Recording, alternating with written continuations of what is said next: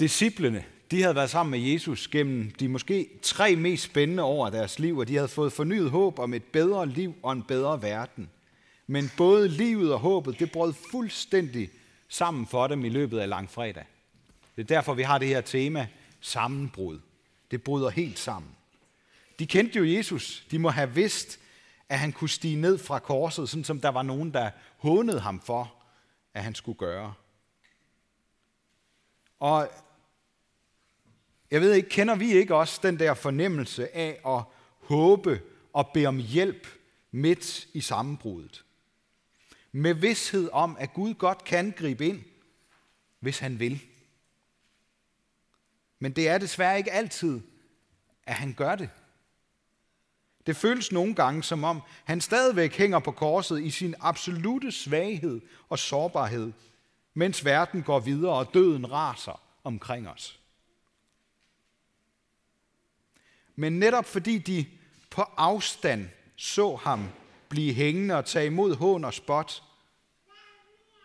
så kan han hjælpe os, også midt i vores sammenbrud. Ikke kun fordi han selv kender til det og forstår os fuldt ud, eller fordi hans lidelse var større end alle andres, men mest af alt fordi den dag forhindrede det totale sammenbrud. Hans egen krop gav op. Der blev mørkt midt på dagen, og forhænget i templet revnede. Derfor så kan vi slippe for et endnu værre sammenbrud, end det vi måske har oplevet eller er i lige nu. For Jesus åbnede adgangen til Gud med sin død på korset. Derfor gik forhænget midt over. Og mørket indhyldede Guds søn i syndens forbandelse, for at vi skal kunne se ind i en lys fremtid bag vores livs og vores kroppes sammenbrud. For det kommer jo også en dag, det ved vi godt. Prøv at forestille jer en gang, hvordan det har været at se til på afstand. Jeg ved ikke, om I lagde mærke til det. Der var nogle kvinder, der stod ude på afstand. Og jeg kan love jer med, at disciplene, dem, dem der havde fulgtes med Jesus, og som havde øh, spist nadver med ham øh, aftenen før, de stod i hvert fald også på afstand, for de skulle ikke genkendes eller tages til fange af nogen. Hvad har været mest uvirkeligt for dem? Har det været de sidste tre års oplevelser og minder fra tiden med Jesus på Palæstinas landeveje? Eller var det at se ham hænge der på korset? Hvornår må nogen af dem komme i tanker om, at han havde sagt, at han ligesom et korn var nødt til at blive lagt i jorden, for at kunne give liv til mange? Eller de gange, han havde sagt det lige ud, at han skulle lide og dø, så de var blevet helt rystet og havde sagt ham imod. Der er meget, der tyder på, at ingen af dem kunne fatte, hvad det var, der skete, mens de stod midt i sammenbruddet og græd eller, eller rasede indvendigt. Det var så forkert og uretfærdigt og umuligt. Jeg ved ikke, om jeg har tænkt på, at ord ofte kan have sådan en, en langtidsvirkning. Måske ikke 700 år, år som Esajas ord, men alligevel øh, nogle gange sådan en langtidsvirkning. Enkle beskeder, dem forstår vi ofte med det samme, som dagen før, da disciplene skulle gøre klar til påskemåltidet, så havde de brug for et sted at være, og så gav Jesus dem klar besked om, hvor det skulle være henne. Prøv at tænke på, at det er bare få timer siden det, der sker nu. Men så er der alle de andre ord. Der er lignelserne om Guds rige og løfterne om helligånden og det evige liv. De der langtrækkende, store og uvirkelige ord. De gav altså ikke nogen mening for dem i situationen. Men det er som om, de kommer tilbage senere med troen på livet og håbet. De der ord. Sammenbruddet begyndte allerede om aftenen, da der kom skår i tilliden. Pludselig, mens de lå der omkring bordet på romersk maner, så begyndte det hele at smuldre.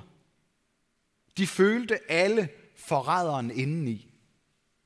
Og der på afstand af korset, så blev deres bange anelser bekræftet. Nok havde de ikke forrådt Jesus som Judas, men de havde svigtet, og det var derfor, de så til på afstand. Og hvor stor er den forskel egentlig, når det kommer til stykket? De var adskilt fra Jesus, og deres liv og deres håb døde langsomt på korset for øjnene af dem. Jeg har øh, talt med og, og fulgtes med mange mennesker, der har haft det meget dårligt på forskellige måder. Og, og når vi tager mod til os og gør det, så kan vi aldrig helt forstå, hvordan den anden har det. Men vi kan være der, og vi kan holde ud sammen. Men at stå ved siden af et menneske, der har oplevet et sammenbrud eller et tab, det har sin helt egen udfordring. Fordi magtesløsheden bliver så alt dominerende. Hvor må de have følt sig magtesløse?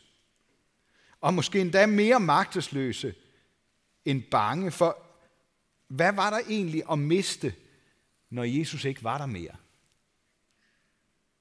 Har de drømt om at vende tilbage til det liv, de havde tre år tidligere? Det kan man vel ikke, hvis man har smagt et langt bedre liv, så kan man da ikke vende tilbage. På nær Judas, så ved vi fra historien, at ingen af disciplene kunne slippe det, der var blevet vækket til live i dem.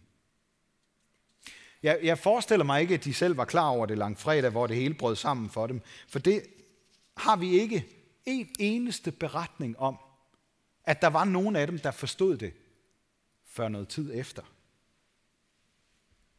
Nok havde de hørt og set meget fantastisk, men det var højst undfanget inden i dem. Det var ikke født eller synligt endnu.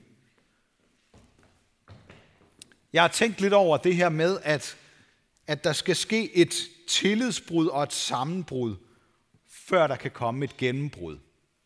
Det tror jeg virkelig gælder i mange sammenhænge.